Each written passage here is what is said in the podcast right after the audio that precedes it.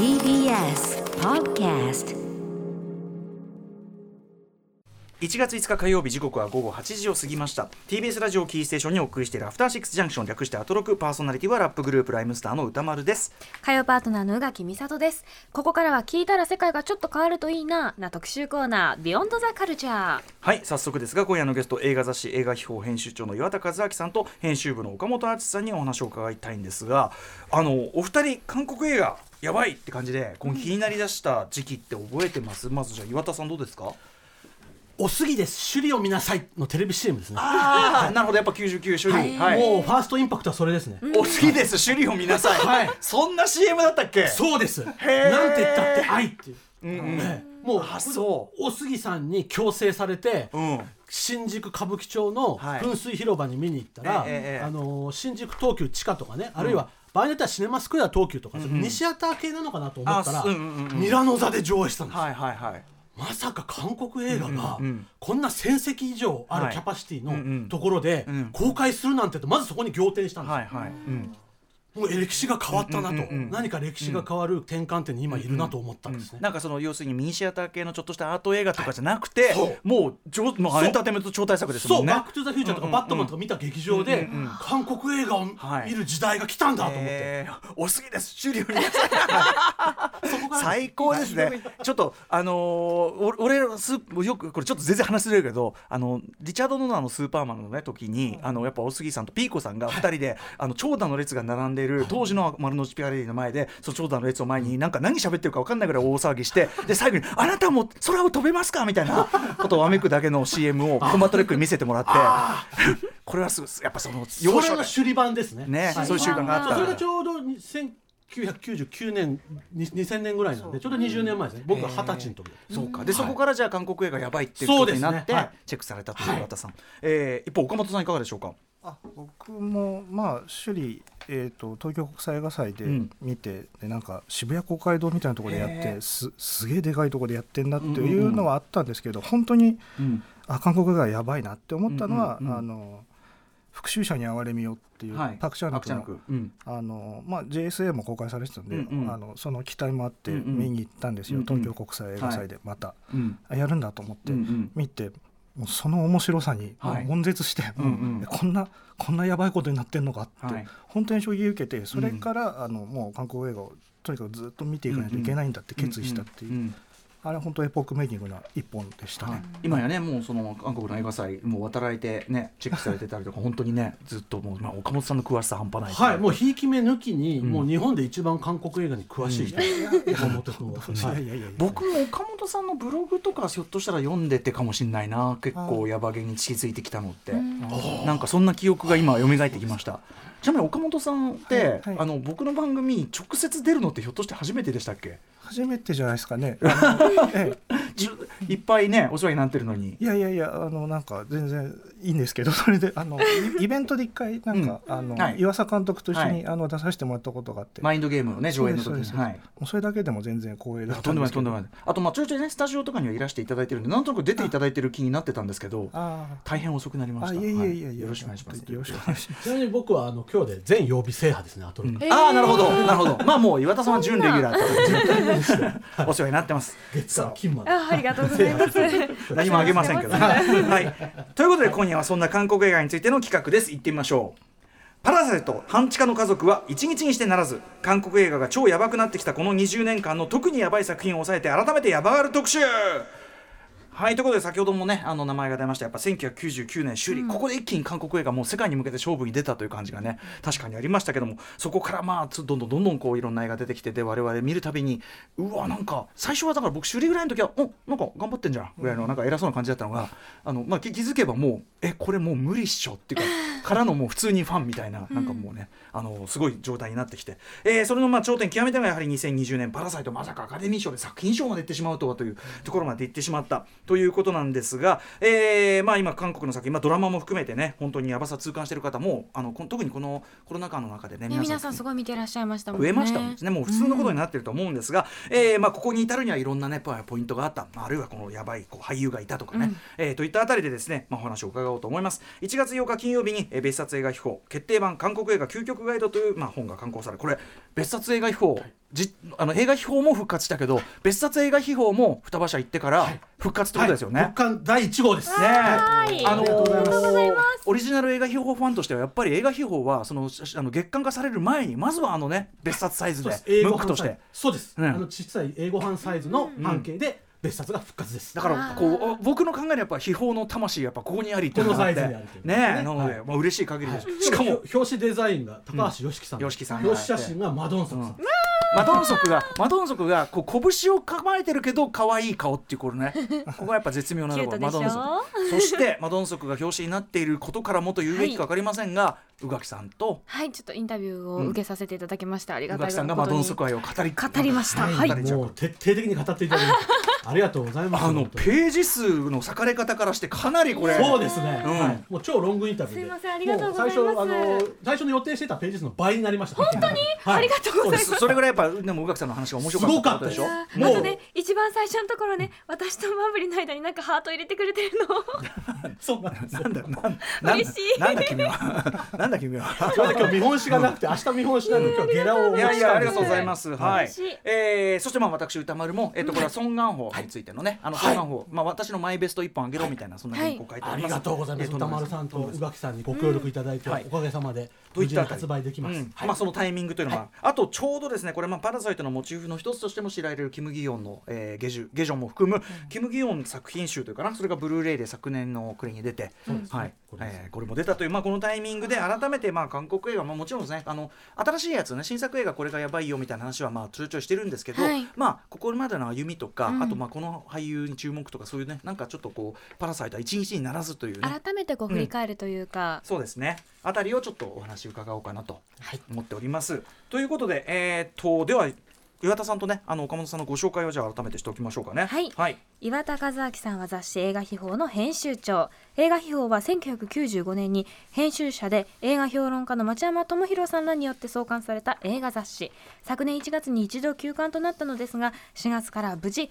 双葉社より電撃復刊されましたアフターシックスジャンクションには月1回のペースでご出演いね、ただいてありがとうございます。ますあ、ある意味ね、あのコロナじゃコロナじゃないコロナ関係なく、あのー一旦休暇になって。まあそれ以来のというか逆にあの岩田さんにいっぱいお越しいただいてすごくこちらとしてはなんか去年すごい良かったことというか、あこちらこそありがとうございます。光栄です。でで、えーまあ、いろいろお話を伺うとこんこの間はですね、まあ、コロナで変わりゆく映画の撮影現場ということであの入江優さんと一緒にねいろいろお話を伺いました、そして岡本敦さんです、はい、岡本敦さんは雑誌映画秘宝の編集スタッフとして吹き替え秘宝アニメ秘宝のコーナーなども担当。またムック書籍劇場用パンフレット DVD ブルーレイのブックレットなどにも執筆を行っています編著者として「パラサイト半地下の家族」公式完全読本を昨年発売されました。はい、ということで、あのー番組僕の番組直接出ていただくのは初めてというねことになってしまいましたけどもうそれこそあのずっとブログ書かれている時からなんて映画のなんて詳しい人なんだと思って。何年前の話だったいやいやいや、とんだとんだ。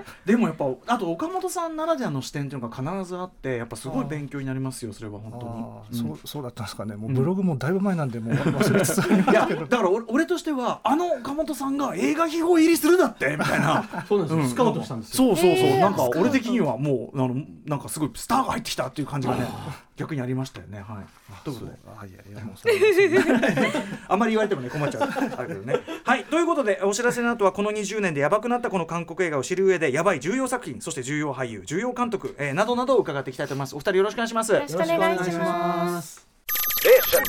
After Six Junction. 時刻は8時10分です。TBS ラジオキーステーションに生放送でお送りしています。アフターシックスジャンクション。この時間は特集コーナービヨンドザカルチャーです。今夜は雑誌映画秘宝編集長の岩田和明さんと編集部の岡本敦さんにこの20年でやばくなった韓国映画を知る上で重要作品や重要俳優そして重要監督について伺っていきたいと思います、えー、お二人よろしくお願いします。よろしくお願いします。よろしくお願いします。今夜は前編後編の2つに分けてお送りいたします。前半はやばい韓国映画を知る上には、まずはこの韓国映画俳優に注目しろ。そして後半はやばい韓国映画を知る上で必見の重要監督重要作品。そして特別編として超先取り新作韓国映画速報もお送りします。これやっぱね我々もそのなんかこうこの番組でいろんな話しすぎちゃって、うん逆にビギナーの方がねほら当然のようにさ話しちゃってることとかさ、はいはいはいうん今更入りづらくなっちゃってるようなこともあるかもしれないから、うん改めてここから入るということも可能なようなねなんか特集を心がけていければなと思っております。さあということでいってみましょう前半です。なんでドラなのややばい韓国映画を知るにはまずはこの韓国映画俳優に注目しろということで、はい。はい。うん、まずはね、あのー俳優、まあ、俳優注目っていうのはねあの西森道夫さんとかにもねやっていただきましたけどね、はい。えー、まあやっぱりこの人が出てるのを見ていれば間違いないという分かりやすいところをちょっとまずは岩田さん。そうですね。誰が出てりゃいいんですか、はい、もうやっぱりこの20年の韓国映画を支えた大スター2人といったら、ん。やっぱりマドンソクとソン・ガンホでしょ。う。なるほど。はい。ええ。ということで、宇垣さんがマドンソクの話、はい。私がソン・ガンホの話を書いてるやっぱね、別冊映画秘宝決定版、えー韓国映画究極映画、まあこれもちなんでますね。まあ、マドンソクがでもこんだけスターになってきたのっていうのは、まあ割と近年ではありますよね。そうですよね。近年のスターというか、ずっと脇役だったでしょ？だって。そうですね、うん。なんか割とこう筋肉キャラみたいな、便利使いされてる感はありましたね、グッドバッドビアードとか、はいはいはいはい。でもやっぱりこう一気にこうなんていうかなスター級になったのはやっぱ新幹線。そうですね。ですかね。あれでもう国際スターになったという、美味しすぎだよね。俺このこの間見直したけどやっぱりこの役は美味しすぎ。ねあの映画意味が全体はわからない。うん。なぜゾンビに素手で戦う？うん。最後も。で、うん。私あれで結局恋に落ちてしまったので、はい。あれを見てえ 無理と思って、うん。過去作を全部ガガガガガって調べる、えうんうん。意味もなくインターネットでマドンソクで調べる、CM を見てニヤニヤするとか、そういうことをずっとしてたので、うんうん。まずは入り口として新幹線見てほしいですよね。あまあねあのゾンビ映画というそのなんていうかある意味エンターテインメントの皆さん慣れ親しんだフォーマットを使って、そのもちろんそのママドンソクの良さも出てるし、うん。まあ韓国映画ならではのというかね、いろんなのも出てるんでまあ確かに入門編としてはいいですよねそうですよやっぱね。そのあれだよねゾンビにもうさあの感染で噛まれてんのに気合でちょっと戻すっていう。目の色がチロチロチロチロ変わるのよ。こ混遊 が愛でちょっと戻すとしたら、あのマドンソクはなんか筋肉っていうか 血流？そうそう。だからそういうなんかこういわゆるシュワルツェネッガーとか、あのサロンみたいないわゆる筋肉スターの系譜としてのマドンソクっていうのは分かりやすい入り口なんですけど、でも宇垣さんもおっしゃってましたし、あといろんな方にマドンソクの魅力についてうか伺っていくと発見することがあって、ええ。それ何かというと演技がうまいあ演技の振り幅がある。それは本当にそう。意外と演技派っていう、これが結構マドンソクにとっては重要なファクターなんじゃないかなというふうに思いますよね。うん本当にだっていろんな役やってますもんね、本当に怖い役から、まあ本当に可愛いわね、うん。マブリーなあの役もやってるし。全然暴力振るわない役もありますし、そうですよね、ね。そうそうそうそう。あとどうですか？岡本さんから見てマドンソクはい凄さ感っていうのは、あのーまあそうですね。幅の広さっていうのがあってあとあのなんていうんですか自分のイメージ戦略、うんうん。売り方みたいなのをすごく心得てる方だなっていう、何でしたっけ？チームゴリラでしたっけ？そうそう。会社名ね最高。うんうんそう。で自分がいいかに輝くかっていうことをすごいよく考えてて、うんうん。でまあ分かってんですよそれが、うんうん。でで犯罪都市っていう傑作を生み出すっていう、はいうんうん。でそうそう。今だにその、うん。まあ、犯罪都市2も今うん。もう公開控えてますけど、はい。そういうふうなあの自分の売り出し方をうんうん。よく心得ているのと、あと、うん。それでもなんかおごらないっていうかあなんかね変にやっぱり愛されキャラなんですよね、そこをずっとキープしてるってところはね、やっぱ可愛いなって。いう、丁寧ですよね。黒ドンソクと白ドンソク行ったり来たりするんですーよね。うんうん。あちゃんとその振り幅もやって飽きさせないよう。にもしてるし、うん。ヤクザ役やったと思ったら今度は可愛らしい役やったりとか、うん。うんそうそうそう。ゼロドンソクっていうねゼロドンソク。役に立たないっていうこんな見た目なのに役に立たないっていう。うん、ゼロドンソクあ第3のドンソクがあるわけですね。そうそうそう。ゼロドンソクはどの作品ですか？ゼロドンソクの記念すべき大作というのがありまして「ミッドナイト FM」っていう映画があって、ああれはいいですよね。素晴らしいんですよ。悪い全然悪くないのに、うんうん。そうそう。かわいそうに肝がられて。そうそうそう。しかもラジオリスナーの役なんですよ。熱狂的なラジオリスナーで、ええ。あの DJ にすごい嫌われてるんだけど。でなんか視聴者参加コーナーかなんかに出てきたのがきっかけでちょっとした事件に巻き込まれて、うんうんで最後は大活躍っていう。映画で。それは完全にマッチョキャラを封印してたんうんうんうですよ、ん。でそのそのそこで多分なんかそのイメージチェンジ、うん。イメージチェンジをすごい成功させたんだと思うんですよ、ね。うんうんうんあれは多分ターニングポイントになったんじゃないかなって、そうなんですね。じゃあその新幹線とか、うん。あとまあそのセルフプロデュースのその犯罪都市と、ん。とミッドナイト FM のそのゼロドンソク この辺りを抑えるといろんな方向のドンソクを抑えられるという。そうですね、うん。ねまさにでもね今の今の韓国映画のすごい生きのいいとこっていうのをまあ代表するようなマスターですよね。そうですね、ううんんうんうん。まあマドンソクちょっとね。マドンソク企画、まあ、それこそまさに宇垣さんがマドンソク騒ぎ始めての、はい。っていう流れもありましたからねいやいやでもいいいい騒ぎよ、うん。ブームのね火付け役としても火付け役いやいやいやいやいやいやもう本当それ多いでもあとやっぱりその分かってるからこそ作品もちゃんとおそらく吟味している、うんうんあんまりその特に近年のものに対してはうん。外れがない、はい。うんってすごくまあありがたいですよね見ていて。マドンソクがさ尊敬しているスタローンとか作品選びどうなってんだってのある中でですよ。やっぱちゃんとパイセンから学んでるってことなんですかねやっぱね。そうそう宇垣さんがおっしゃってたことで印象に残ったのが、マドンソクの映画どれも面白い、作品選びがつまんない映画に出ない、うんうん最近のものはね、だから見続けられる確かに。うん。それもありますね。だから、うんうん。あじゃあ次でも多分面白いから見てみようって思えるってのありますね、ちょっと語弊なきように言っておきますけど大ダッシュ2、3も面白いですよ。一応ね、そのスタローンね。スタローンも面白いの一応言っとき出てるます。一応ね、言っときますけどね。面白いってのはいろんな意味もありますから。はい。でやっぱりどの映画に出ているうん。もの役を見ても面白いという意味では、うんうん。この人が走るでしょああ、すみソンガンホません。はい、ソンガンホ。すみませんってことだね。ね。ソンガンホ。あの、私が、あの、別冊で、はい、ソンガンホ。そうなんですよ書いてたんで歌丸さんちょうど10年前の映画秘宝の0年代ベスト10の時に、傑作映画にマドンソクが出てるんじゃなくて、ん。マドンソクが出ていたら傑作なんじゃないか。あソンガンホ。あソンガンホ。あごめんなさい失礼です、ソンガンホ。すみません、うんそうそう。10年前にあの、はい。ソンガンホが出ているから傑作なんじゃないか、んうん。っていうようなコメントを歌丸さんに書いていたそんなこと言ってましたっけ？そうなんですよ。そう。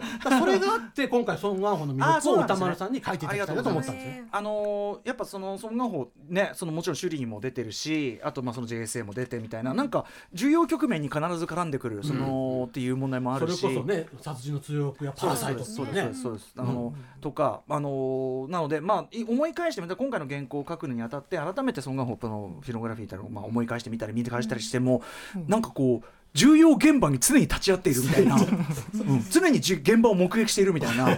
なんかそこからなんかちょっと発想したあの原稿だったんですけど。なるほどなるほど、はい。歴史のね証人みたいな。そうですね。韓国映画史の発展の。であとまあ僕そのマイベストということですね個人的なベストソン・ガンホということで、まあ、シークレット・サンシャインっていうね、ちゃんと上げさせて、まあ、個人的にはだからその,、あのそれこそ岡本さんのブログとか読んでパク・チャンヌクとか見るようになって、パク・チャンヌクやべえってオールドボーイがね、まあ、ああいう感じだった。多分オールドボーイが一気に韓国映画の、まあ、例えばバイオレントだったりアクションだったりっていうのを多分ガンとこう世界的にから付けたと思うんですけどでまあポンジュのやべえっていうのがあってでも、ポンジュのやべえパク・チャンヌクやべえってそのなんかまだその個々の作家っていうところの評価してたのが、まあ、イチャンドの過去作とか僕見てなかったんでその時点では。見て初めて。はいはい。え何このもうレベルの高さそのテーマ なんていうかテーマ性の追求とか。何なんだってなってあ俺が単に不勉強だったってことにやっぱすごく激しく気づかされたというか。なのでまあ僕の中でやっぱシークレットサンシャインめちゃめちゃ大きかった。で、まあ、その年もうぶっちぎり1位だみたいな感じだったんで、はい、なので上げさせていただいたという感じですね、えー岩田さんはやっぱりその首里の首里,、まあ、首里はねまだ脇役だ脇役だけどあれも美味しい脇役ですもんね。そうでしたね。めっちゃその作品全体持ってっちゃうような脇役でしたし、はいはいはい。ソン・ガンホーっていうのを意識しだしたのって岩田さんどのあたりですか？いややっぱり殺人の追憶ですよね。はい。えーなんと言っても、うん。えーもう本当にもうあれもまさにあの。えっとん。えー歌舞伎町のね、ん。あの噴水広場に、うんうん見に行ってあっちはあの シネマスクエアトークだったちっちゃい方の劇場だったんですけど、まあとにかく評判がすごかったですよね。映画のね。いやー殺人の追憶はだって今考えても、もう本当にどこを切り取ってももうなんつうか、世界映画史に残る名作っていう感じですもんねやっぱね、うん。そうでしたね、うん。まあ、そこでドキュメント書かれた、まさにねそのソン・ガンホの見る目線っていうまさにそれが肝のね映画でもありますもんね、岡本さんいかがですか？僕はやっぱ JSA ですかね、うんうんあのなんていい味を出す俳優がいるんだって、まあその前にシュリーでとかで多うんうん。分刷り込みはあったんですけど、はいはいやっぱ JSA は、うん。あのまあ、そこでイ・ビョンホンにも多分出会ってるし、うんうん。シン・ハイゲンとかにもはいはい。出会ってるし、うんうん。その中でやっぱ一番魅力的だったのはなんか、うん。あの四角いおじさん四角い顔のおじさんっていう、ねそうそうそう、うん。なんかやっぱりそのいわゆる美男美女美男っていうわけじゃないしあとアクションで見せるとかっていうんでもないし、うん。なんかこうごっつい本当ホームベース型のか顔とか書いてますけど普通のおじさん。その普通の、あですごく韓国の人っぽい顔っていうかさ、うん。みんなが思う。なんか韓国人代表みたいな、うんうんなんかそれを担える人ですよね。そうです。まさにソン・ガンホっていうのは韓国庶民の自画像だうんうふうに言われてるんですよね、うんうんうん本当に庶民。韓国庶民のうん。本当にもう象徴する人、あのガタイの良さとかも含めてね、もうそのポンジュノとそのお二人ソン・ガンホさんにインタビューした時の写真で、なんかあのつ連れられた間に連れられた金星人って写真あるじゃないですか。あれみたいになっちゃって。二人がでかいんだよ。俺でかいんだよ結構。華奢に見えた。なんなんっていう、うん、圧倒されましたけどね。ポンジュノさんがでかかった。あーそう奥者みたいなんですよねなんか。まさにまさにリアルオクジャそうそうそうオクジャっていうねそのそのあの、はい。ポンジュノの作品があるんだけど。まあソン・ガンホに関してこそなんていうの？ソン・ガンホ出てるの見ればまず間違いないよって言っていいぐらいだと思うんですけどね、最近に至る前タクシー運転手とかさ。あそうですね。タクシー運転手もよかった。ソン・ガンホはなんでこんなに外しないのかって思いますね、なんですかね。なんかパク・チャヌクの「川来て吸血鬼映画があって、それもそれもソン・ガンホ主演だったんですけど、うんうん。その時に監督に話聞いた時えに、パあのソン・ガンホがなんで素晴らしいかって言ったら、まあ、彼は確かにさっき言ったようにその韓国うん。のそのし庶民のうん代表みたいな姿、雰囲気出してるけども、うんでそそれを演じられるけれども、うんうん。よく見ると顔が非対称だって言ってて目の形違うんだよって言ってここから見てここから見てなんかああのね左右が違うんだ。あそうそうだミステリアスなんだって彼は。見せるそのそれこそあの面によって違う面を全く見せられる。そうなんですそうなんです。だからあの庶民も演じられるけど、うん。何考えてるかわからないうんうんうん。人間っていうのも演じられてだから彼は奥深い人間だからあの吸血鬼も大丈夫なんだよって。へなるほどね言ってましたね。そういう意味では「パラサイト」ってやっぱ究極的っていうか、うん。両方であるじゃないですか、はい庶民でもあるけど、得体の知れない侵入者でもあって。ステリアスな狂気をね体現する人でもあるしかもその物語上の例えばクライマックスで決定的な何かこう決断をするって役でもあって、うん。あんななんていうの？要するに普通じゃない役なんだけど、でも誰もがこの人だったらのこう感情を乗っけられるっていう、うんなんかすすごいですねやっぱね。他にはないんだ。でもそのパク・チャンノクすごいですねその説明ね。そうですね。まあさすが。まあ乾きって映画だったからっていうのもありますけどね。あれがねまたちょっとそうですね、エキセントリックなね変な映画ですからね。はい、ということで、まあ、ソン・ガンホ見りゃ間違いないよという、ねことが出たところで。ちなみにマドンソク最新作、あね。うん、あるんです。これがすごくそうじゃないですか。だって、えっとペクペクトゥ山大噴火。夏に。一応今年の夏公開予定と、あはい。うん、岡本さんこれ。あのー北朝鮮と中国の間にペクトゥ山という山があってですね、うん。でそれがあの、えーとまあ、噴火すると、うん。噴火して あの、えー、と朝鮮半島が滅亡の危機に陥るっていう大パニックアクション映画なんですけど、その中でマドンソクはあの地質学者の役で登場するという。地質学者？あうん違うんだ。眼鏡かけていい軍隊とかではないんですね。そうなんですよ、そうそう、うん。あこれはいよいよゼロ鈍足の集大成かなって。い う賢い鈍足になるわけ。賢い鈍足これすごいイ・ビョンホンハジョンウンマドンソクそう。どんなすぎる。なんかなんか本当にマグノジメントみたいなね。すごい。そう。でもなんかねあのコメディなんですよこれ。え？実はなんかディザスタームービーじゃなうん。い、ディザスタームービーでもあるんですけどあのなんかオフビートコメディ味が強くて、へででマドンソクもあのなんか割とこうえ米国籍があるっていう設定で、うんうんうん。まあ、本人もそうなんですけど、そうですねそうそれを反映した役で,、うんうん。でなんか、えーもう早く帰りたいんだけどみたいなことを言いながらずっとこうあのあのそう無理やりこうその前後策を対策をこう、あの練らされるっていう役で、であのでその間にその北朝鮮側に潜入した、うん。えーハジョンウとイ・ビョンホンがあの、うん。お互いいやいや言いながらこうああのその火山の爆破を食い止めるっていう二人でっていう。爆破を食い止める？どどうすんの？どうすんの？ってへえなんかそのディザスタームービーとかパニックムービーみたいなものにをちょっとコメディテイストでくるんでしまう、まあ、あとあるいはその結構えぐい犯罪ものとかを、はい。うん。その弾力ってやっぱ韓国映画ならではかなって感じしますねなんかね。そうですね。なんかよくやるなっていう、ね。この話でよく表せんなみたいな。のってやっぱね韓国映画ならではですもんね。そうそうそう。肝が太いなっていう。だからその監督があの、えー、と彼と私の漂流日記って映画作ったイ・ヘジュンさんっていう人で、うんえこんなそんな映画撮った人になんでこんな対策任せんのっていう、うんうんうんうん。そういうとこもあって、まあ昔からそうですけどねあのうん。それそれこそ JSA なんて、うん。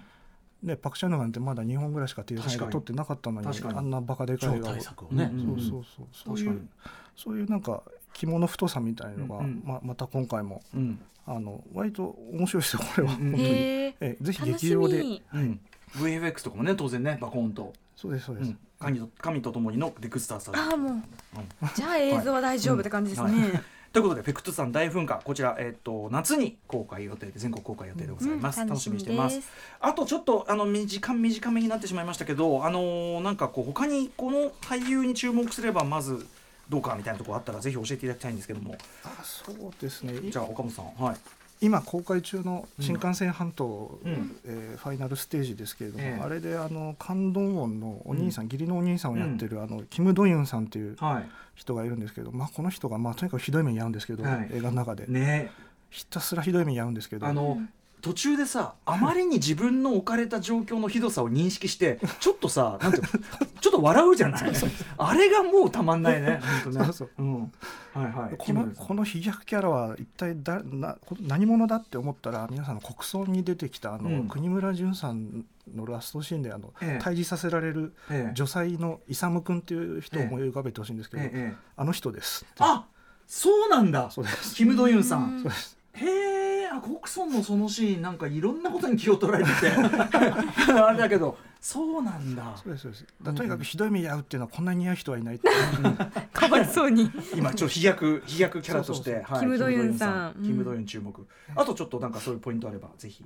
俳優さん。あそうですね。えっ、とあのネットフリックスでイ・ジュヨンさんっていう、ん。イイテウォンクラスっていうはいえーとはいドラマがあってその中の、えー、とトランスジェンダーの役をやってる、うんうん。あのイ・ジュヨンさんっていう女優さんがいて、はい。えーとまあ、ボーイッシュなうん。割とこうなんていうんですかね強めのうん。気の強そうな感じのあの女優さんがいるんですけど、うんうん。この方の主演作が、えー、ともうすぐ公開ですね3月公開これは何という野球少女っていううん。なんかここでもこの番組でもなんかご紹介されたらしいんですけど、うんうんあのえベースボールガールといううんうん。やつで、うんうんであの、まあ、この人の、まあ、きっとスターになっていくであろう、うんうん。イ・ジュヨンさんのあの多分最初のスター映画、あそうかまあ主完全主演としては初めてなんですもんはいはいねそうそうへ楽しみだな。えイチロンさん魅力としてはどこですか？なんですかねもう強い。この子は強いって。なんかその眼力。顔の力目,、うん目と顔の力がバーってこうんうくるみたいなそのうん。野球少女って映画もうん。あのそのいや女の子なんだけどプロ野球選手になるっていう、うんうんあの女子リーグとかじゃなくて、うんうん。プロ野球選手うん。として、あのあの活躍したいっていう、はい。あの男たちの中に入って私がやるんだって、うんうん。心に決めた女の子の話なんですけど、はい。あこの子ならやるわっていうなんかその説得力があって、うんうんなんかい異様な。うんうん でその彼女の奮闘をすごいリアルに見せていく映画なんですけど、うんうんあのそれをあのまさにかもう全身でうん。表現してるっていう、うんまあ、すごいんですけどそのその圧倒されるんですよ。でやりつつそれやりつつそのもう一本あの「ナマズ」って映画もにも主演してるんですけどうん。これは大阪アジアン映画祭でグランプリ取ったっていう映画ですけどこれはシュールなオフビートコメディで、うんうん。そっちでもあの、まあ、気の強さとは変わらないんですけど、うんうん。あのコメディエンヌとしての才能をすごい発揮してて、あのへなんかこう割とこうボーイッシュでーうん。美しくてで、こうあの、まあ、うんモデルっぽくてっていう感じのルックなんですけど、はい。あの実はゲあの芸の幅が、演技の幅がちょっと広いんじゃないかな、この人はっていう。はい、さっきから言ってそのマドンソクにしろね、うんそのソン・ガンホにしろ、実はパブリックイメージもあるけど、あの振れ幅もあるし、演技力もあるしいろんな面見せられるっていう。まさにそこも備えてるからイ・ジュヨンさん確実にそうそうそうそう。まあ、うんイテウォンクラス見てる人は多分わかると思うんですけど、この子うまいなっていう。なんかこれからの時代のスターの条件かもしれないですね。振り幅の。はい。広さ、いろいろできるってそいうね。そう。そう。そう筋肉スターとか、確かにねかつてのかかつてのスターってはもうその人がそのまま出てくるがスターだったけどはい確かっこいいみたいなイメージ通りイメージ通りお約束お約束どの映画でも高倉健みたいなのあったけども、今逆ですよね、イメージをどう裏切るか、先ほど宇垣さんも驚かれたように「え科学者えみたいな、そういうのを常に見せていくっていうのが、これからの、まあ、韓国に限らずね、はい。映画スターの条件じゃないかなっていう気、今しましたね、うん。話を確かにじゃあちょっとあのイ・ジュヨンさんこれ野球少女すごい楽しみですねこれね。ね。僕も見たい。楽しみ、うんといったあたりですかね、注目の、ね、感じはね。はい。といったあたりで、えー今夜は雑誌映画秘宝編集長岩田和明さんと編集部岡本敦さんに、えーここ20年でやばくなった韓国映画ですね、えーより楽しむというか今からでも入れるポイントを伺っております。皆さんマドンソク、えーそしてソン・ガンホそしてイ・ジュヨンさんねこのお三方注目してください。キム・ドユンさん。んキム・ドユンあキム・ドユンさんはいじめられるね、いじめられる。コクソンのねその場面ね。す っ かわいそうに。はい、さあ行ってみましょう。後半です、はいやばい韓国映画を知る上で必見の重要監督重要作品。ね。ということでえっ、と重要監督と重要作品というあたりでどなた行きましょうか？やっぱりこれはもう12月の25日にブルーレイボックスもめでたく発売になりましたので、キム・ギヨン監督について今日は お話したいなというふうに思います。ね、まさに今日のテーマが「パラサイトは一日にしてならず」ん。えやばい韓国映画、はい。というのの全てがこのキム・ギヨンに入ってますよね、なんかちょついねそのさっきからあの99年首里。まあ、あれは要するに韓国映画界が外に向けてある意味ねちょっと勝負に打って出たっていうかね、ところでもあるけど当然その前から韓国映画もしくは韓国映像界っていうのはすごい作品あったんだぞっていうところですよね。そうですね、まさにその代表作と言えるのが1960年の「下女」という作品ですけども、これがですね、まあ、いわゆるストーリーは結構割とドメスティックな愛憎劇、えー、と4人家族の中にある、まあ、家政婦さんが1人入ってきて、その家政婦さんが旦那さんのことを好きになってしまって、その家庭をまさに寄生して、パラサイト旦那入り込んで。そう入り込んでいって、その家庭をぐちゃぐちゃに壊していくっていう、そういうストーリーなんですよ。でこれは完全にもうポン・ジュノがもうパラサイトのなんというかこうもうねあのインスパイアされたと、この下女から。まあ、いろんなインタビューでも聞かれてるようだし、本人もあの全然もちろんそれは影響ありますよそうですよね。えーまさにあの階段というのが、ね、重要なモチーフになる、重要なエモーションになるっていう部分も含めてもう共通点はいっぱいありますよね、本当に、あ下女と。そうですね。ちなみに俺ゲジを最初に知ったのも岡本さんのブログだったと思うんですよ。さすが。それで輸入ブルー DVD 取り寄せてみたんだと思う最初は。本当ですか、あららら。あらねえはい岡本さんそのゲジョ、うん、あまあ下女はまあでも僕がどうこう言う前からあの、うん。ね高橋宏さんとかうんうん。がこう熱狂していた、あの前のうんうん。ねいろいろ時代がありましたから、うんうんうん。でそれででもようやくね日本で出たっていうのはなかなかすごいことですよね。キム・ギヨンすごいとこっていうのはどこですか監督は。としてまあもう誰にも真似できないっていう、うん。こんなことを考える人はいないっやっぱていうき基礎っていうかアイデアのところですかそうですね。空前絶後っていう感じですね、でまああと人間の見方もそうですね、うんこういうふうに人社会とかうん。人間とか見る人はいないじゃないですかね、ううん。んどどうどうこうえぐ見るんですか？まあ昆虫観察みたいな感じですね、お医者さん。あですか？ね医学部で。あ元医学部なんだ。そうなんですよ。うんうんうん。そうそうそう。ちょっとちょっとこう突き放してるというか。距離があるというか。うんそうですね。で、うん。なんかそのえー、と現状で言うとそのお手伝いさんが入ってきてでどんどん公開していく過程をすごいこうなんか虫かごの中で虫同士があの虫キング的なあの、うん。うんバトってるところをなんか観察してるっていうでどんどんやれやれみたいな感じで、うんあの一番ひどいところに行くまで待ってるみたいな感じでそれをすごい的確なカメラワークで切り取っていくっていう、うんうんそういう人ですね。はい。ゲジョねゲジョちなみに自分でもセルフリメイクみたいなのもしてましたっけ？これも。そうなんですね。してます1971年に作り直したりとかして。あの家女っていう、うん彼女火の女っていう。火の女ってこれカラーの作品ですよね、で、えっと、は1982年に「家女82」繰り返しもうストーリーはそのまんまに、うん。まあ、その時代時代に応じて、まあ、当時の社会情勢とか、うん。それこそ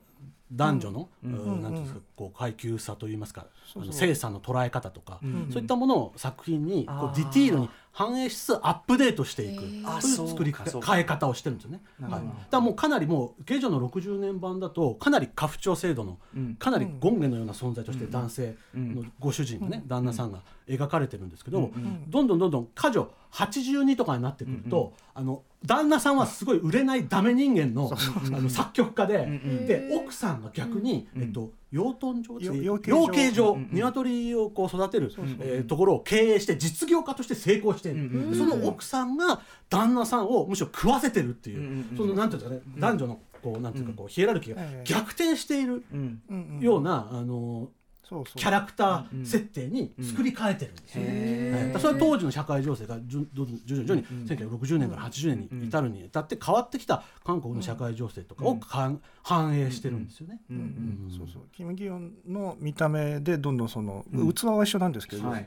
そそこにいろんな色をつけやすいっていうことで多分同じ話を何回もリメイクしてるっていう、同じ話でもパワーバランス変われば全然変わりますもんね。そうなんですよね。そうそうそう。そうだから放り僕の放り込んでこう。そうそうそう放り込んで違うの入れたらまた違う話がこう。見える。孤独？だからポン・ジュノはパラサイトで本当にゲジョを本当にあのからインスパイアされてるんで、うん。あの僕のこの、えーこれからねあの緊急事態宣言がもし発令されて、ええ。自粛期間に入った時に、ん。おすすめな見方は、はい。ゲジョこのまずブルーレイボックスを買って、はいキムギヨンはいキムギヨンブルーレイボックスを買ってゲジョを見て、うん。その後ゲジョ82を見て。82はい。はいはい。その後ネットフリックスでパラサイト。うんを見るこの3本立て、これを見ると1960年から2019年まで、うん。なんていうかね韓国社会がこういうふうに変わってきたんだと。はいはい。器のストーリーはほぼ同じなので、うんまあ、そういったもののこう外枠の変化がね、うんうんすごく理解できる、なるほどね。うん。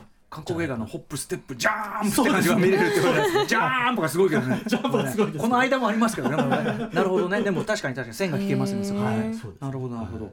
キム・ギョン他にこう下女シリーズ以外だとどういう作品があるんですか？まあそうですね。あの韓国版「奈良山武士公」ということで有名な「あの高麗荘」という映画があって、あのまあなこれウバステなわけじゃそうですそうです、うんうんウバステ山のあの民話を元にしてえーとまあ、あるすごい貧しい寒村の山の、山奥の寒村の中でこうなんか大家族の中でそのうん。もう食いぶちがないから口減らしっていうことで、うん。あのお母さんを捨てに行くっていう話なんですけど、うん。なんかこの山が山がすごくてなんかはい。あのマッドマックスのあのなんか下出るみたいな山でもうなんか悪人がいっぱい住んでるみたいな、なんか強烈な人しか出てこないんですよ。もう誕生たちがね、あのいるんじゃないかっていうぐらいの。でドクロとかじゃんじゃん転がってるみたいな。へシャレ神戸がいっぱい落ちてるんですよ。そうそう。だから本当マッド昔話って感じですごいかへっこいいー。かっこいい映画ですねこれは。うウバステ一つするにも大変な あれがマットにしなきゃいけないですね。うん。へえ高麗荘。ね。うん。高麗人参の高麗にあの葬りで高麗荘。1963年の作品と。他にもうちょっとじゃあ結構近年までも撮ってますねキム・ギョンはねだって。そうですね。あの僕がキム・ギュンでおすすめしたいのがうん。ですね、えっと死んでもいい経験という、えっと、1990年の遺作ですね。キム・ギヨンさんの、うん。ええ。結構キム・ギヨンさんっていうとなんかすごいこうハードでね、うん。骨太な世界観の映画っていうイメージが強いんですけども、はい。だからこそ、なんていうかね一番軽い映画うん。でたらめで底抜けでトラッシュな、うん。失笑サスペンスコメディ映画ですねもう本当にこれもね、ストーリーは本当になんかこう火曜ワイド、えーど火火曜サスペンスとか、土曜ワイド劇場みたいな話なんですよ。あのーあのー中年の主婦の人と若奥様がお互いの旦那さん、あるいは、えー旦那さんの浮気相手を殺そうということを企てる、まあ、ドメスティックな、んうん割とこうあのーまあ交換殺人者交換殺人者の、えーサスペンスドラマなんですけども、なんかね演出のタッチがね、すごいファジーなんですよね。ファジそう。ファジファジーなんですよ。つまりね、エス・クレイグ・ザラーが撮った火曜サスペンス劇場みたいな。えエス・クレイグ・ザラーがとどういうことどういうこと？そうだなんかねなんて言うんですかねなんかこうあの意味もなく夫婦があくびをするシーンを延々長い尺をかけて撮った謎のところに尺取る感じ。スタッフのところに尺を取る感じ。そうそうそう。とかあとはなんか無意味にあの延々とこうストリップ劇場のだるいストリッパーの踊りを延々捉えてるんですよ。ずーっとだるい感じで。だってなん。どういうふうに捉えたらいいのか。がそのじゃあちょっと脱力っていうか。そうそうそうそう。そうなんですよ。どう捉えたらいいかよくわからない、うん。あそう。ででもなんかストーリーはすごい王道な定番のサスペンスだ、うんなので、うん。だからなんかちょっとこうデビッド・リンチがね、はい。あのツインピークスを撮った時みたいなうんうん。印象があるんですよね。とかあの鈴木誠二の「奇襲物語」とかそうそうそう。そうそうそうそうですそうですそうですうんうんうんそうそうそうだから本当に定番の土曜ワイドサスペンスを、あの鈴木清純とか、そういう変変な人が。そう変なタッチで演出して話はベタなのそうにそう。うんうんそう。そう。表現の仕方が変でどう捉えたらいいのか。俺そういうの大好物ですよ。くわかんない。やばいわ。見なきゃ。一番好きなやつよそれ。死んでもいい経そうだ験そう。死んでもいい経験。でこの映画の中でうん。ちょっと注目したい女優さんがいまして、えっとユンユン・ヨジョン。ユン・ヨジョンさん。ユン・ヨジョンさん。はい、この方がですね、この死んでもいい経験の中でその殺人を企てる中年のお主婦の役を演じてるんですけどこれ90年の映画で中年だから今は結構。今はですねもう73歳うんなんですよね、御年。で実はですねこの方はうん今、えーアカデミー賞に最も近い韓国人俳優ではないかとマジか。言われてるんですよ。えどうどうしてですか？えーとですね、まずちょっと,、えー、と順を追って説明しますと、まず1971年にこの方のデビュー作が「歌女」なんですよ。さっき言ったキム・ギヨンのね。キム・ギヨンの歌女。の木の葉女とかそうなんですよ。ええ。のまさにその家政婦さん役でデビューしてるんですよ、つまり二代目下女ですよね。うんうんうんうん。二代目下女として。そうそうそう。でその方がこの「死んでもいい経験」でも主演していると。うんうんでその後この方は、えっと、ハウスメイドという下女をはいはい。また別の監督がリメイクしたイムサンスがリメイクした。イムサンスがリメイクした作品でも、えー出てらっしゃるんですよね。うんそうそうそうでさらにですね今、えー、と最新映画でですね「えーミナリ」という作品があるんですけども、これはもうあのアメリカでは2月公開で日本でも3月19日に公開なんですが、うん。これはなんとあの A24 制作です。あへえであとはなんとあのそれでも夜を明けるのでアカデミー作品賞を取ったブラッド・ピット率いるプラン B が共同制作です。あええ A24 とプラン B そうなんですよ。アカデミー賞取りに行ってるじゃないそうだまさにアカデミー賞狙いであの2月に公開されて今年のアカデミー賞ちょっとコロナの影響で4月に順延されたんはい。で2月まで公開作品の対象なんですよ。まあ、ストーリーはまあ韓国系アメリカ人の,、まあ、あの家族一家、えーあごめんなさい、えっと、韓国系のおえーアメえっとアメリカに暮らしている。アメリカに移住している韓国人一家が、まああのえーアメリカ人たちとおいろいろとこう葛藤していくというファミリーヒューマンストーリーなんですけども、この作品であのおばあちゃん役を演じているのが、このユン・ヨジョンさんなんですよ。はいで今年のサンダンス映画祭でグランプリと観客賞を取っていたりあとは LA 評価協会賞で助演女優賞を取ってるんですでボストン批評価協会賞でも助演女優賞を取ってるえやばい。はい。これは当然ちょっとあのメラニーさんの賞ね。票 あの賞状にも入ってるわけですねこれね当然ね。ユンヨジョンさんね間違いなくね。そうです取ってきているね。もう他にもたくさん取ってるんですけども、先ほど発表されたゴールデングローブ賞にも、えーでも助演女優賞。にノミネートされてる。はい。で、もし今年のオスカーにノミネートされたとしたら、韓国人俳優として初の快挙うんうん。となるんですよ。うんうん。い。やーすごいな。しかもそれがそのキム・ギヨン監督の代表作のシリーズでもある芸女2代目芸女として出た人が。スクリーンデビューした人が、そうそうそう。そう。まさにあのねあの去年ね、パラサイトで、ん。えーねポン・ジュノが作品賞と監督賞、アカデミー賞で取った、翌年に今度はね俳優部門で、ねあの最もアカデミー賞に近い人と言われてるユン・ヨジョンさんが、実は、ん。ポン・ジュノもベースにしたうん。そう芸女を取ったキム・ギヨン組でデビューした女優さんだ。一番その韓国映画のそのこれまでの要するに急に出てきたわけじゃない韓国映画のその歴史というのを背負ってこうなんていうかな？この晴れ舞台に立つやもということ。てかもう現に立ってるわけだもんねね。うわみなり。そうなんだ。ー。見なきゃ。みなり。うん。なんというじゃあこれキム・ギヨンの話してんの全然あれですね。いい流れだなこれね。そうなんですよ。そうなんで もユン・ヨジョンさん、向けて。御年今73歳なんですけど、これがね1月8日公開のチャンシルさんには服が多いあそれ見た見た。はい。あ、ご覧になりました？はいあれのあのあのチャンシルさんが。住んでるあれだ大家さんっていうか。そうそう大家さん。そうそうそう。あそうか。あの方です。あの方がユン・ヨジョンさんです。あの方二代目下女なんですよ。あそうなんだ元下女。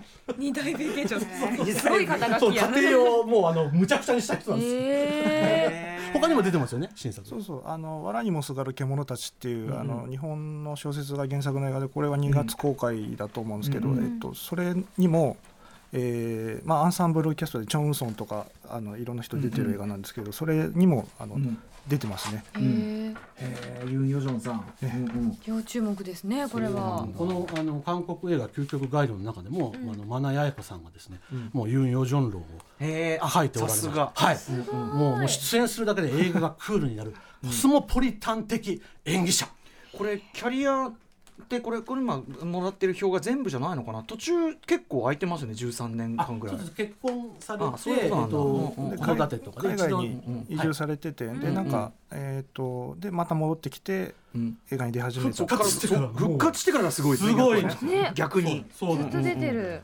へえわかりました。ヨンゆホン・サンスのねそうそうそう映画にもあそうか本算数のあれ、はい。ということでユン・ヨジョンさん、はいユン・ヨジョンさんのだからある意味キャリアをたどってったらある程度韓国映画のねそれこそね本算数までクリアできるっていうね。そうなんですよ。そうなんですよはい。でもユン・ヨジョン映画史をね、追っかけるだけで、この60年のね、韓国映画史が一望できるん。ですよ。はいね、それであの別冊の方にマナさんのそのまとまった文章もあるんだったら、これは別冊が、別冊が読まねばいよいよぜひご購読お願いできるなと思って、1月8日発売でございます。間違いない。ありがとうございます。さあということでいやいやいやあのでも勉強になるすごくさすがでございますお二人のお話ね。ということでここまでは韓国映画の過去のやばい重要作品重要俳優重要監督お話伺ってきましたがここから先特別編ということで。超先取り。新作韓国映画速報ということで、はい、やっぱり映画のね、えー映画表編集部ならではのキャッチしている情報をもとに新しいものをね。はい、これからなどういう公開されるね作品でおすすめの作品をちょっとお二方伺いたいと思います。かも岡本君のもう独断はい。小川さんもだからいち早くその現地の映画祭とかでも見てきてますもんね、プサンとか。まあ今年っていうか去年か、去年はだからそのそれができなかったので、ちょっといろいろあのユニバン DVD とかでこうやるしかなかったんですけど、まあでもなんか割と面白そうな作品はわああの。ありまして、はい。えっ、と「ビースト」っていうのがまず1本目ちょっと押したいんですけど、はい。これはあのフランス映画の「あるいは裏切りという名の犬」っていう映画があったんですが、その刑事2人が、うん。えー、とダニエル・オートゥイユと,、えー、とジェラルド・パリューの刑事性格の違うせ刑事2人がいがみ合うっていうね、その対立し合うっていう話が、えースリラーがあってこれは傑作なんですけど、はい。これの韓国版リメイクっていうはあ。どういう流れで作られたのかよくわからないんですけど、うんうんうんまあでもこれをですねもうあの韓国映画を映画界を代表するおっさん俳優が、うんうん。もういぶし銀のおっさん俳優が2人で対決するという、えーユー・ジェミョンとイ・ソンミンっていう、うん。もう僕の大好きなうん。拍手が起きてますけれども、ソンミン好き？イソンミンさんはまあ割といろんなの出てるけど、あまたまたいる。あまたいるみたいなそうそう。そう工作がねちょっと印象的だったす素晴らしかったですね。ね。工作もあと軍刀もね。あとこれから公開あいいですされるあの南山の部長たちなのかな？KCI はいはいはい。ねあれもね。傑作ですうん。そうそうそう。あれあんあの映画ではだから、えー、とパク・チョンヒ大統領になりきってますけどね、はいねえー特殊メイクすごいあの哀愁あふれるね あれで素晴らしかったですけどね。はいイ・ソンミンさんも出てて、うん。これはだからあの刑事刑事もので性格が違うあのお互いにこうなんていうんですかねこう、うん競争し合ってるライバル同士の刑事が、うんあのある一つの事件を通して、えー、と共闘するかもしれないがでも結局対立してしまう。あでもやっぱり最後はみたいななんかそういう、んこうおっさん同士のうんうん。何かこうじゃれ合いというか、うん。あの甘噛みし合いみたいな、うんまあ、殺し合いでもあるんですけど、うん韓国映画だからうんやっぱり、あのもう血みどろのうん。なんかその血みどろのバトルなんだけど愛愛らしきものでもあるみたいななんかそううんうん。不思議なあのタッチの映画で、これはねぜひ、ビースト。え見てみよこれはえっとまだ日本公開とかはどうなんですか？え、まだ。配給会社決まってるみたいなんですけど、うんうん。ちょっとやっぱりこのコロナ的なやつで多分まだ塩漬け状態なんじゃないかなと思います。が、2000 2019年の韓国作品ですね、はい。えーそしてもう一本。はい、えっ、と「ミーミー」というあの、えー韓国語の題題名をそのまま訳すと直訳すると「消える時間」っていう、うん。消える時間。消える時間消えた時間か、うんうんうんうん。消えた時間というやつなんですけど、えー、とこれもまた刑事もので、えーきあのあるある夫婦がある田舎に住んでる夫婦があの、うん。火事で亡くなってしまってでもどうも不審なところがあるというので、あうん。の刑事がそれを捜査するという、うん。でその刑事役はその、えー、とチョ・ジヌンというう出た。ええあのあれですねお嬢さんっていうパクチャ気持の国。のち悪かったあの人。はいあの、ね変態伯爵の役です。最後まで行く最後まで行くね。の気持ち悪い。そうです全部気持ち悪い。今んとこ気持ちあの悪い人もねあの人もそのいろんな顔を見せるっていうか、あそうですね。のちゃんとかっこいい時もちゃんとした人もできるし、さんの気持ち悪いイメージをまた裏切ってくるんですか？まあいや気持ち悪いだけじゃないですよって。やっぱり裏切ってくる。やっぱり振り幅ですよ。そうですよね。売り幅ですよ。もちろんあの他のチョジヌンがちゃんとしてるところも全然真人間役もやるけどそう見たことある。あとさあの主演級でもあるのに、脇も平気でやるでしょ。あー。結構あこんな役で出んの？みたいな。そうそうはいはいはいはい割とまた彼もよく見る方ですよねすごそうくそれはマドンソクとも通じますよね、うん。主演もやるけど脇でもね確かに。いぶし銀の魅力を放つ最初はだから太っちょキャラでちょっとマドンソクとかぶってたとこもあったんですけど、まあ、あの最後まで行くって映画で、うん。あのだいぶ減量して、うん。でなんか生還になってからは主役級の役が来るようになって、うこれも、えー、とその「ミーミー」っていうのもその主演作なんですけど、うん。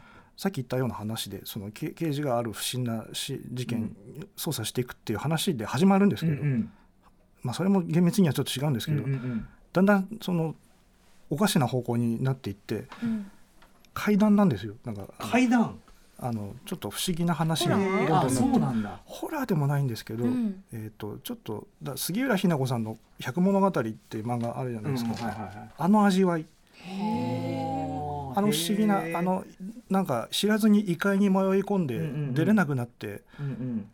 ああどうしようかみたいな感じの、そっちなんだ。そうそう。だからあの何とも捉えどころのない、うん。あのすごく静かにあのおかしなことが起きていくっていう話で,、でそれであので結局どうどうなるんだろうって思いながらずっと見ていくしかないっていう映画ででちょっとその結論もあの斬新ですね。斬新というかあのあ大人っていう。大人？へえ気になる。